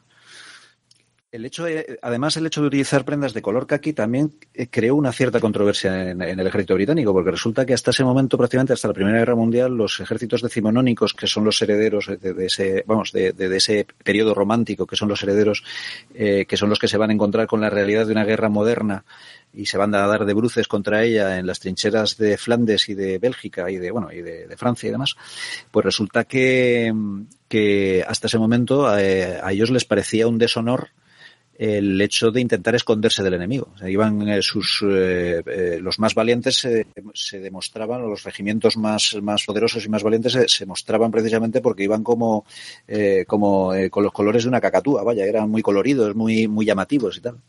Es algo parecido como lo que hablamos en los aviones de los camuflajes cuando al varón rojo le dice que tiene que pintar su avión de camuflaje y el tío va y lo pinta de rojo. ¿no? porque dice que aquello es una cobardía, ¿no? Entonces, eh, bueno, eh, se creó un cierto debate, como os digo, eh, pero vamos, evidentemente eh, eh, eso era muy bonito antes de la invención de la ametralladora, ¿no? Porque luego y de los carros de combate, porque al final eh, se dieron con, de bruces con la realidad y entonces joder que si buscaban eh, eh, confundirse con el con el entorno, no se ha jorobado. Pues, pues porque... no veo ninguna relación, pero bueno. ¿El qué? Que no veo ninguna relación, pero bueno. Porque no ves ninguna relación de que. De las armas automáticas y los vehículos blindados y, tener que esconderse, pues no, no sé. Los franceses querían el chaquetón, pero rojo, decían. Sí. Bueno, lo del pantalón, el pantalón rojo es Francia, esas famosas últimas palabras, ¿no? Eso de, de, del ministro de Defensa francés en 1914 cuando le dicen, oye, ¿y cambiamos? Sí, pues ponte tu primera leña, no te jodas le hubiera contestado yo, o sea, yo le hubiera dicho, oye, pues vamos a ver si es verdad. Vamos a ver si. Y, y tú eres Francia, pues ponte el pantalón rojo y sal para adelante. El primero, vamos. Claro, pues al final lo que ocurrió es eso, que el pragmatismo se impuso y, y, la, y, en, y dentro de ese pragmatismo la, la, la propia gabardina. ¿no? Eh, ¿Qué ocurrió? Que cuando estos eh, soldados eh, británicos regresan eh, victoriosos del frente, pues los, los civiles quisieron participar eh, del sentido de victoria y heroísmo que, que traían, ¿no? Y, y, uno de esos símbolos, o uno de los símbolos de esos elementos eran precisamente las gabardinas. símbolo que además se vio enormemente amplificado por el cine, porque si bien es verdad que en el periodo de entreguerras se vendían gabardinas, la verdad es que hasta el, el, cuando el, la gabardina adquiere su popularidad general en el mundo, en el ámbito civil, es precisamente a partir de los años, de finales de los años 30, eh, y principio de los 40, que es, eh, bueno, cuando, cuando los ídolos, los grandes ídolos de la pantalla, pues, eh, eh, aparecen en las, en las películas de moda de la época, ¿no? Pues Casablanca y demás. Además, tanto masculinos como femeninos. Una cosa curiosa es que inmediatamente eh, la moda femenina adopta la gabardina como una prenda eh, muy práctica porque, bueno, una vez más, es flexible, es ligera, es impermeable, eh, transpira. Entonces, eh, bueno, Queda se muy hace bien. un corte, un corte especial para, para, eh, para las señoras y eh, bueno y las y se utilizan en películas de todo tipo de serie negra de gángster románticas vamos eh, todos se beneficiaron al final de ese look informal que ofrecía la gabardina. Queda para la posteridad la pose de, Huff- de Humphrey Bogart eh, con el cinturón de la gabardina atada en un nudo que no abrochado ¿no? fumando un cigarrillo tras otro y entornando los ojos bajo el ala de su sombrero no O la que llevó Audrey eh, Hepburn en Desayuno en Tiffany's Desayuno con diamantes creo que se llamó en España. Sí, desayuno con diamantes. Y que la convirtieron a, a la propia a la propia Audrey Hepburn en un icono de la moda por su elegancia informal ¿no? lo cierto es que era una mujer intre- imp- es- era impresionantemente elegante aunque hubiese estado completamente desnuda porque tenía la- se movía como si fuera casi un cisne ¿no? una preciosa una, verdadera belleza de mujer una eh, ele- bueno quizás no una gran, gran belleza pero desde luego enormemente elegante o bueno, el, el, el, eh, eh, celebérrimo Jim Kelly cantando bajo, bajo la lluvia, ¿no? Con el aguacero aquel, su paraguas, su sombrero, que siempre acompañará a la gabardina en el mundo civil y, eh, por supuesto, la gabardina. Eh, por último, hay un elemento más que ah, ya de, terminada la Segunda Guerra Mundial eh, la hace también muy popular y es el hecho de que la reina Isabel II le concedió a la firma Burberry una autorización como proveedor oficial de prendas impermeables para la familia real, lo que significa que prácticamente todos los miembros de la familia real han, llegado, han llevado Burberry o gabardinas del estilo de Burberry o de fabricación de Burberry, pues, pues creo que esto fue en el año 55, pues eh, imaginaos, desde entonces. Con lo cual, eh, eso ayudó todavía más a la popularización de, la popularización de la prenda. Y hasta aquí lo que tengo por aquí. Muy bien, Frajo. Además, yo tengo que decir que las gabardinas, porque como tú has dicho muy bien, estamos acostumbrados a verlas en películas, pues eso, de cine negro de los años 50, 60. Y anteriores. Es que una subfusil cabe muy bien debajo de una gabardina, ¿eh? Claro, claro, claro. Incluso una escopeta. Pero yo, Hombre, eh, salía en. ¿Cómo era? En los. in- en los in- ay, ya se me Los olvidó. intocables. Los Los intocables. intocables. Llevaba su Sí, recortada sí, sí. debajo de la gabardina. No, no, de recortada nada. Lleva una escopeta de corredera. De recortada nada de nada. La Aquí tenemos. Sergio que nos puede hablar muy bien de la corredera. Yo cuando queráis, lo que pasa es que ahora mismo no me acuerdo de la película, pero sí que es verdad que las, las gabardinas son una prenda que permite ocultar armas largas. De hecho, fijaros, a efectos de, de defensa antiterrorista, hace muchos años, el, cuando se comprobaba que había gente con prendas así muy amplias, por ejemplo, una gabardina, enseguida eran sospechosos de, de que pudieran llevar algún tipo de arma más pesada y eran objetivo de las fuerzas policiales. Hablo de, de los años de plomo. De, de todas formas, me vais a tener que perdonar, pero, pero eso no es una gabardina. ¿eh? De lo que estábamos hablando, de lo que llevaban Elliot Ness y demás, eran esos. Era un largos- guardapolvos, ¿no? Eran guardapolvos, Ga- correcto. gabanes de Que no tiene nada que ver. O los gabanes, exactamente. O, ga- eh, o gabardos, que se habrían le llamado en castellano, de hecho. Eh, Gabardos, entonces, gabardos. eh, exactamente, son unas prendas rectas muy largas. Las gabardinas no son eso. Las gabardinas son prendas cruzadas, cerradas a la cintura para que no suba la, eh, con un cinturón para que no suba la humedad desde abajo y eh, con amplias, eh, eh, eh, lo diré, Solapas. con, a- eh, perdona. ¿Solapas? Solapas, gracias. Y luego además llevan, llevan hombreras, y llevan hombreras precisamente por su inicio de diseño militar, que es donde se ponían las insignias del empleo de, de los, eh, de los oficiales y de los suboficiales. Cuando Caray. Estás comentando de, de hombre con gabardina Ah, y uniforme, perdóname, perdóname un instante. Y luego, por último, el largo era un tres cuartos realmente, no era, no llegaba nunca por debajo de la rodilla, se quedaba incluso bastante por encima de la rodilla para poder facilitar esa movilidad. Si hubiesen sido excesivamente largas, se habrían mojado eh, con el barro de las trincheras y habríamos estado en el mismo problema que los largos abrigos que se llevaban antes de lana.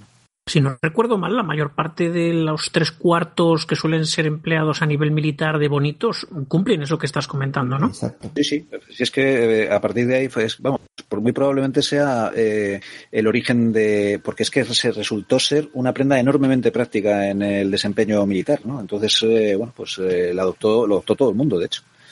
De hecho, es que la, la prenda militar de abrigo de uniforme de paseo en casi todos los ejércitos sigue siendo una gabardina, o, en muchos ejércitos, incluido Eso es el lo que iba a contar yo. Si eh, tenéis la imagen, por ejemplo, en la cabeza, la que lo veis un poco cinematográficamente, de Rambo, del coronel Truman, cuando está cuando bajo la lluvia, Tienes toda la razón. llevaba una gabardina de color. Sí, señor. Y por De ejemplo, verde, sí. en Estados Unidos es muy típico la gabardina de color negro para las fuerzas del FBI, porque, por decir una imagen que se tenga icónica.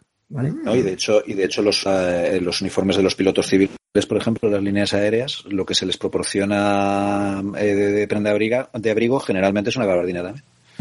Muy bien, Julio. De hecho, luego hablaremos otra vez de Rambo, porque en esa película sale otra cosa icónica de la que vamos a hablar hoy. Os decía antes unas que cuantas, además. yo creo, ¿eh? Unas cuantas, unas cuantas, sí.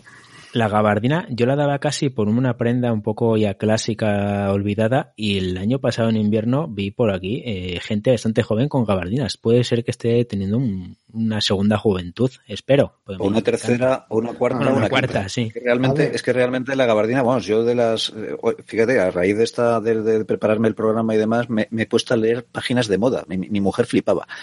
Bueno, el caso es que, el caso es que todas la consiguen, vamos, en- la gabardina no ha desaparecido jamás. La ponen como junto con los vaqueros y una americana gris, creo que es, y no y una camiseta blanca como la como la prenda básica o una de las prendas básicas que debe haber en todo en todo armario ¿no? o sea que, que no ha desaparecido realmente no ha desaparecido eh, nunca. Habrá estado más de moda o menos de moda pero desaparecer lo que se dice desaparecer no ha desaparecido nunca. Precisamente porque es lo hemos comentado al principio es muy práctica. Entonces pre- precisamente por eso se adopta en el mundo en el mundo civil porque todo el mundo reconoce que es una pieza aparte de que sea más o menos elegante es enormemente práctica Muy bien, y hemos nombrado algunas gabardinas muy famosas del cine.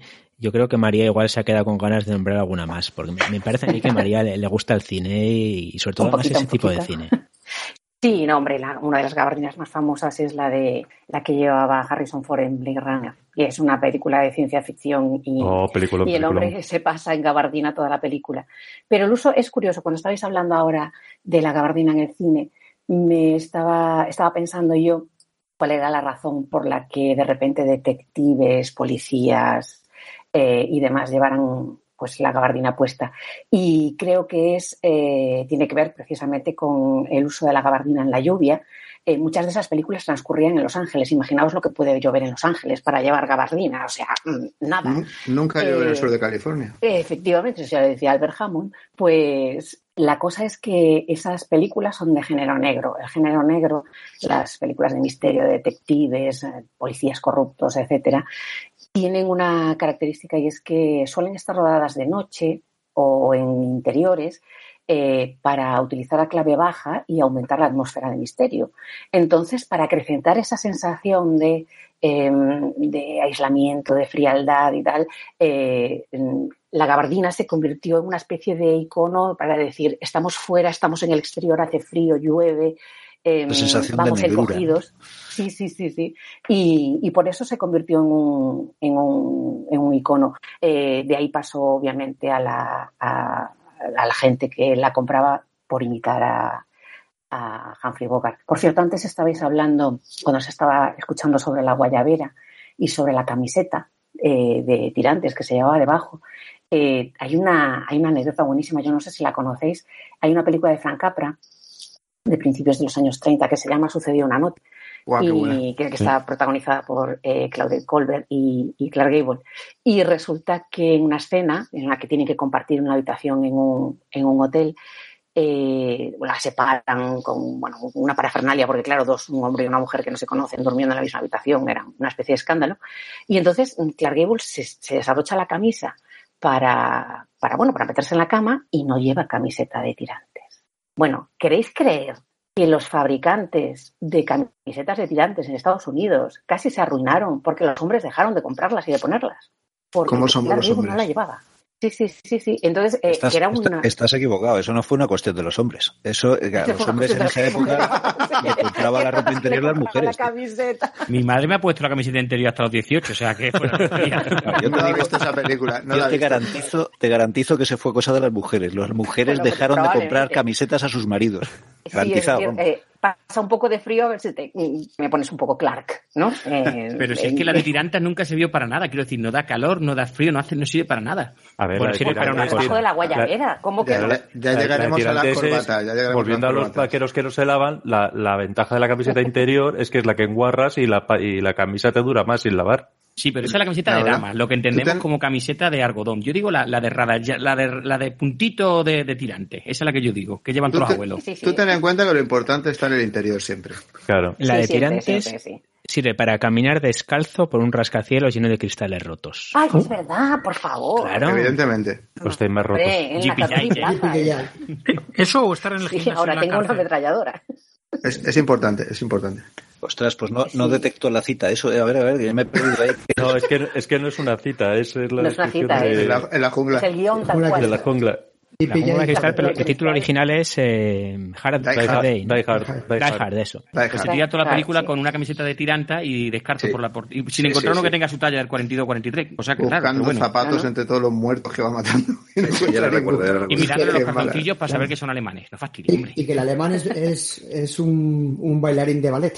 Sí, sí, sí, ya la Uno de recuerdo. los ale- sí, sí, sí, sí, Uno de ellos, sí. los, de los terroristas Hombre, alemanes, sí, eso. El jefazo era Alan Rickman, por Dios. No, pero el segundo, el rubio. mm, Sí. el rubio segundo, que no el que mucho, El que parece pero- alemán. Exactamente. Que por El cierto, otro le pone los cuernos a su mujer en otras películas. Pues La estamos mezclando, ¿ves? Ya no puede ser. per- perdón que Esto- por eso iba a hacer- decir que ya- Snipe, por favor. Que ya está Por muy claro que no va a ser un podcast corto, ¿eh? Ya, ya os lo digo. si iba a contar una anécdota de la película. Por Pues si ya casi más- llevamos tres cosas contadas. No podemos Cal- empezar ya otra hemos calentado, Ya hemos calentado. No, muy Ay. bien, muy bien. ¿Cómo se Si llama? os, si os parece, ya Por que hemos cierto, hablado... eh, no, eh, que, que es que si yo lo que quería hablar era de una cosa, acordado de la, de la gabardina, que una de las características es la manga Ranglan. No sé si, que sabéis que es esa manga que se pega al cuerpo del, eh, de la gabardina en diagonal. No, ni idea. Esto no, Manga Ranglan. no, no lo sabéis. Bueno, pues es una, es una de las características que tiene para, para hacerla más ancha para que quepa el uniforme militar debajo. Pero es que la manga esa es- tiene origen militar también. Yo esto lo Claro, sé. no tiene que ver con los Raglan, ¿verdad? Eh, con, sí, con los Raglan, exactamente. La madre De- del de- cordero. Sí, No. sí, se llama, se llama así por, por los Raglan. sí. Lo que pasa Me es que encuentro ese hombre hasta llamamos- en la sopa, es mi maldición. Ay, sí. A ver, a ver, cuenta, cuenta, Eh, María. Y, to- y, y todo, y todo lo que tocó, en casi los De trompeos. verdad, pero bueno, ¿eh? Qué, qué eh, maldición de persona. Sí, sí. Bueno, Debía pues ser eh, belga. en case- podría ser belga. pues este hombre eh, que, mm, eh, que, bueno, en castellano este tipo de manga se llama manga ranglan, manga, manga, raglan, o sea, de muchísimas maneras, pero viene del, del varón de los raglan, eh, que perdió el brazo en Waterloo, ¿no? en la batalla de Waterloo. Y entonces, para disimular el brazo, hizo que sus sastres le cortaran ese tipo de mangas porque eh, no quedaba tan eh, colgando la manga, sino que se adaptaba mejor al cuerpo y entonces disimulaba más. Total, que no le valió de nada, porque, eh, porque todo el mundo sabía que estaba manco, manquísimo. Pero que el origen de ese corte especial de manga lo tiene los Raglan, sí. Pues mira, ese, ese corte de manga además luego se utiliza también en las chaquetas de, de cuero de los cazadores, de, vamos, de los pilotos de, de los pilotos las clásicas, vamos, Sí, en sí. los primeros modelos también precisamente para poder llevar debajo el uniforme, sí. Muy bien, muchísimas gracias. Pues pasamos además de una chaqueta para llevar puesto en la trinchera a un chaquetón para llevar puesto sobre la cubierta de un barco. Bueno, me- mi turno, supongo. Tu turno, Antonio. Sí, si hablamos eh, de barcos, Me acabáis tirando encima todos los barcos a la cabeza. Yo insisto, hice la mil en infantería, pero bueno, sigamos. Pero en Canarias. En Canarias también, de verdad. Eh, a ver, la- bueno, a mí me tocaba hablar ahora de, de los peacoats, que aquí le llamamos normalmente chaqueta marinera o chaqueta de marino, que son estas chaquetas así con tantos botoncitos, que tienen esas solapas tan grandes, que son así gruesas, que la, deja, que la dejas en un sitio y se queda de pie prácticamente, que tienen bolsillos ahí calientamanos, las típicas, las que... ¿Son parientes de las trencas? Eh, una pregunta, Antonio. yo creo que eso va por ahí también, sí. Creo que, que- creo que todo eso está, está emparentado, pero claro, eh, lo que tiene es que, que esto, lo, como la, la, la- la cosa viene de una moda de la Marina Británica, pues hombre, tiene que tener un glamour especial y tiene que tener un...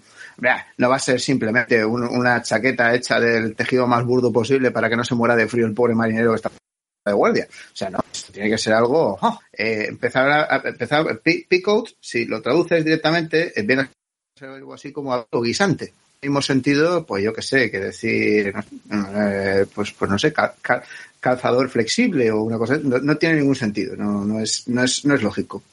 Eh, sencillamente parece, ellos, los ingleses dicen que lo de Picout viene porque pi es la primera palabra de pilot, que es el piloto del barco, y que como era el que estaba en el Alcázar ahí con el control de la navegación, pues que tenía que llevar esa chaqueta y para y patatán.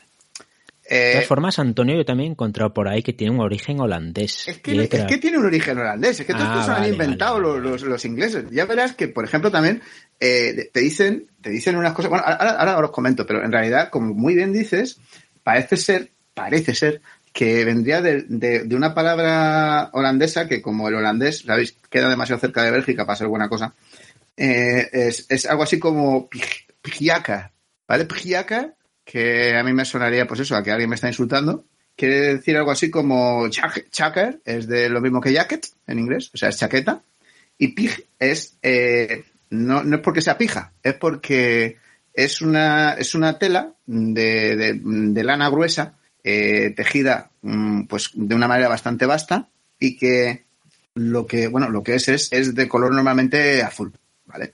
Entonces, ese, tipo de tejidos mm, se llama pig, de ese tejido es la pig jacket. Parece ser que esta chaqueta ya la están haciendo por siglo XVI y XVII. Esta gente ya, ya lo hacía. Y claro, pues por eso es, es una chaqueta que tiene los calientamanos estos para poder hacer la guardia con, con las manos metidas dentro. Tiene unas solapas que normalmente se sujetaban eh, con, con- alrededor del cuello si hacía mucho viento o mucho frío. eh, con una cuerdecita que se llama cordage que se enganchaba a un, a un agujerito que tenía como para, como para botonarla eh, era tres para que no estorbara, porque normalmente eso también le habían llamado la chaqueta del gaviero, porque los que subían a las gavias, a, a las velas y demás, tenían que subir ahí, trepa por la jarcia, tal, no sé gente, pues tenía, tenía que poder moverse con comodidad, no podías tener un abrigo demasiado largo que te estorbara en el movimiento.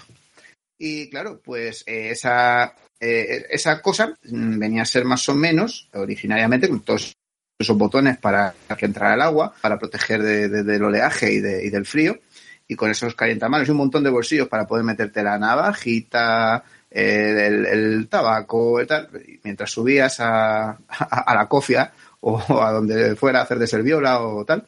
Eh, bueno, pues ahí, eh, mm, ahí andaba el origen, probablemente, de, de todo esto.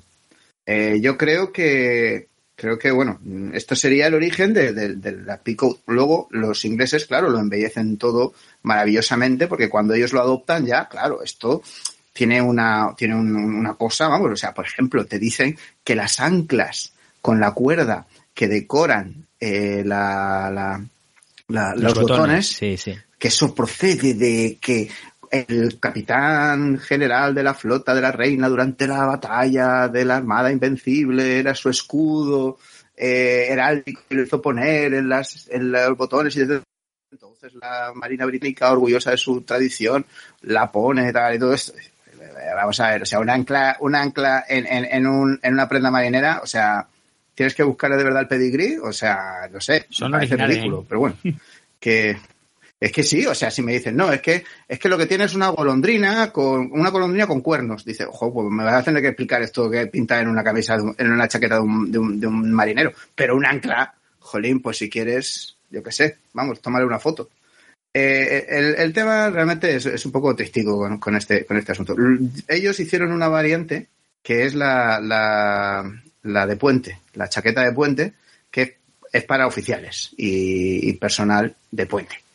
Esos, pues es más largo porque, claro, como ellos no tienen que subir a la agencia, pues le llega hasta el muslo. Y es más larga, y más así, más mona. Y bueno, pues eso puede, eh, pueden ponerle a esa maravillosa lana eh, todo tipo de aditamentos, porque claro, había gente que le echaba aceite, que le ponía cera por encima, que para intentar hacerla más impermeable. Había gente que simplemente dejaba pues que la mugre acampara para mantener más el calor y evitar que entrara el agua también. Eh, los, los, los distintos la fueron adoptando para Mira, sus armados. Perdona, Perdóname, eso es una cosa que hoy en una película que yo creo que era la, la chaqueta la chaqueta metálica, ¿no? Que decían que la mierda, que un- había un soldado que no se duchaba porque decía que la mierda era impermeable, ¿no? ¿La cruz de hierro puede ser? Sí, la cruz de hierro. Puede ser, puede ser. En la cruz de hierro lo decía, pero además, bueno, eh, es, es una cosa, por ejemplo, que contaba Frijol Nansen en sus, mi adorado Frijol Nansen, el, el explorador ártico, contaba en sus memorias que, que una de las cosas más curiosas era ver cómo los, los esquimales y todo esto aprovechaban la mugre debajo de, de los abrigos para poder mantener el calor corporal. En fin, bueno, pues, eh, ¿qué, qué vamos a contar de eso? que ya, ah, no, no, este señor que no había lavado sus pantalones en 20 años no lo puede explicar mejor.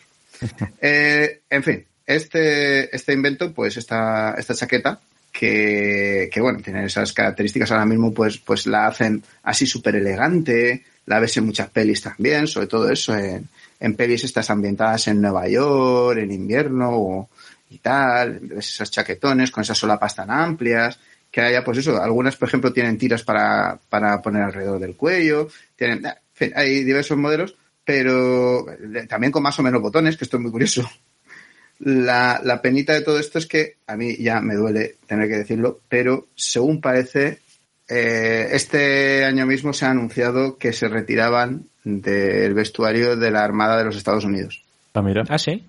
Quita- quitamos los latigazos, quitamos el ron y ahora la los estos. Vamos Maldito- fatal, ¿eh? Maldito Trump. Es que de verdad, o sea, esto, en fin, eh, bueno. mm, como prenda elegante sigue teniendo bastante predicamento porque se, se le ve eso en, en mucha gente, pues cuando va así medianamente elegante, pues se puede ver un- una de estas prendas. Eh, se me ocurrió curiosear, he visto que hay a la venta picos de estos súper carísimos, que digo, pero bueno, pero si esto era la ropa que tenía que llevar el cazador de focas, eh, pues sí, eh, ahora ya ha subido de nivel y la cosa pues está, la cosa pues está, vamos, por las nubes. Y, bueno, pues nada, mm, popularizada por muchas estrellas de, pues tanto de la música como de, como de la, como de la gran pantalla, pues, pues eh, ahí sigue ella, inalterable. Y Oye, yo recuerdo- los Estados Unidos pues ha echado cierre, mira. Yo recuerdo, Sí, recuerdo perfectamente aquí, bueno, yo no sé qué, qué edad tenéis vosotros, pero yo que ya Lo, iba, lo iba a decir eso mismo, Kiko. Eh, Joder, macho, ya ¿Qué? me conoces tanto que sabes lo que voy a No, decir. no, como- es que, es que yo también estaba en el Madrid de los 80, que era precariedad uniformidad, vamos. Era Sí, una sí. época de, de dorada con, la, con, eh, con los pijos, joder, que iban Sí, con sí. La, la cazadora de amarras, eh, o sea, la cazadora, perdón, el, el- la sudadera rosa de amarras, las, las calce, o sea, las, El los náuticos estos, rosas. los, los pirata, pirata, privata, privata, los privata eran, ¿no? Privada. y amarras, sí, Privata, los sí. privata. Y, Y, y la marinera. y la marinera, esta, la picot eh, corta, sí, sí, era- lo Era- recuerdo perfectamente. Y a mí, la verdad es que era, es, es muy elegante, es muy bonita. Ah. Yo, era yo viví los uniformidad. 80, yo viví los 80 y nunca tuve nada de eso. Yo, Yo no la tuve, pero cosas, porque era yo tremendamente cara. Pero no vivías, Ali- no vivías en Madrid, Antonio, vivías en Alicante. Bueno, en un pueblo de Alicante. Uy, y en, y en Catral, ahí está, que, que ahí la También movida, era, la movida era diferente realmente. Ponerte en, Al- en Alicante una prenda de esas, macho, es que aquí en Madrid, sabes que aquí en Madrid en el, en el siglo XIX decían que el viento en Madrid mata a un cristiano y no apaga un candil. Es, es muy suave, muy suave, pero frío que voy a bajar de la sierra que te cagas, tío, que es un frío del de mil demonios. Sí, sí. Y esas- ese tipo de chaquetas son fantásticas para, para, para aquí, para Madrid. No, aquí puedes probar a ponértela, sí. Pero vamos, luego te Exacto. recogen tu cadáver de la calle, sí. Éramos, el, el pijo posadolescente madrileño de los 80 no lo llevaba porque fuera práctica ni útil ni nada, No, era porque, es que, evidentemente. porque Moda. tenías que llevarla. Moda. Sí, correcto. Moda. Bueno, como se llevaban esas cosas. No, de hecho, de hecho, yo creo que el que la popularizó, que además recuerdo haberle visto también con una tel, a ver cómo se dice esto, Teñasca. eh, fue David Summers, el de, el de Hombre G. Hombre G. el de Hombres G, que salió con una terñasca de esta, te- te- me sale ternasca, Teñasca. Teñasca. Teñasca. y, eh, y una picot encima. El, que, el que cantaba Sufre Mamón, hoy te he llamado tu jersey, De- ese ha comprado ese, 5 o 6, madre Ese, mía. ese- ese que salió, ah, bueno, puede que fuera un jersey de Venecia, que eso puede ser En también. Venecia, en Venecia. ¿Sabéis quién era un, un actor que usaba mucho esta prenda y que es una imagen icónica de él con ella? Paul Newman. Ah, mira. Sí, Robert Redford. Robert Redford, Paul Newman. en muchas Pa- películas. en- Pablito nuevo hombre.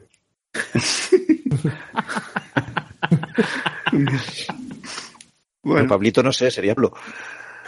Eh, en tu casa, man, Pablito. Pues sí, como decía Nick Furia, a día de hoy las puedes encontrar por el precio que quieras. Y por decir, me refiero a que quieras de alto. Porque es eso, como todas estas cosas que hemos hablado, y luego hablará Frajo además de las chaquetas de piloto, por ejemplo, de cuero. Claro, a día de hoy, eh, pues eso, las tienes en, en barato, las tienes, ¿vale? En, bueno, a día de hoy cualquier, casi cualquier ropa que encuentres, la puedes encontrar una versión imitación barateira, ¿no? Pero las tienes auténticas, entre comillas. Además, los picout, eh, la, la mm, característica que los define es el gramaje, como si fuera el papel, de la lana. Es decir, el, el peso de la lana por centímetro cuadrado, bueno, por pulgada cuadrada, ¿no? Que es Pero tremendo que andes mirando esas cosas. O sea, es que ya dices, bueno. Yo es que de verdad, yo soy muy desastrado vistiendo. Yo casi todo lo que llevo son camisetas frikis y cosas de estas. Y claro, me hace mucha gracia porque te dicen, no, que tenga. eh, normalmente venían a tener las clásicas alrededor de 800 gramos. Dices, pero tío, de verdad te, te vas a parar a mirar esto. ¿No la pesas? No, es curioso porque la, la industria de la tela holandesa, pocas bromas, durante el siglo XVII, es la que promovió uno de los avances más grandes de la, en la historia del conocimiento de la microbiología, como es la figura de Anton van Leeuwenhoek, que se estrenó fabricando lupas cuando él se dedicaba a observar la calidad de la tela con una, con una lente y a partir de ahí el tío entró en el, el interés en la cuestión y tal, y digo, jolín, que hay que ser pijotero. No, no, es que cada, cada tejido, cada cosa tiene su con qué y su por qué. Así que nada, ya. Así Bueno, es, de eso ya hablamos en otro podcast. Un segundito que tenemos que despedir a Sergio Murata, que se nos tiene que ir ahora mismo. Gracias, Emilio. Mm, chicos, lo siento mucho. Mm, El horario es el que es. Yo tengo que, cumplir una serie de, de compromisos hoy. Y la verdad es que. Pero me- si no es sábado, Sergio. Eh, ya, pero bueno, yo digamos que no, no me rijo por la semana normal. Así que, oye, lamentándolo mucho, tengo que ausentarme. Mira, ha sido un placer estar aquí con vosotros. Me gustaría repetir y, oye, pues nada, que me encontraréis en Niebla de Guerra para lo que queráis y, y nada, que muchísimas gracias a todos. Un fuerte abrazo, A Sergio. ti, un abrazo. Sergio, un placer haberte conocido. Hasta un abrazo luego. igualmente a todos, ¿eh? Hasta luego. Adiós, hasta luego. Adiós, adiós. Hola, aprovecho esta pausa para deciros que cortamos el programa por aquí. Al final, como os podéis imaginar y como era de prever, se ha hecho mucho más largo de lo que pensábamos. Así que vamos a dividir esta primera parte en dos. El próximo día, más y mejor. No olvidéis, si os está gustando el programa, darle a me gusta, dejar el comentario, compartir en redes sociales, sea cual sea el canal de Ivos en el que lo estéis escuchando. Y lo dicho, nos vemos en el próximo. Por cierto, se me olvidaba esto que está sonando y lo que sonaba al principio del programa es Revolt. Un abrazo.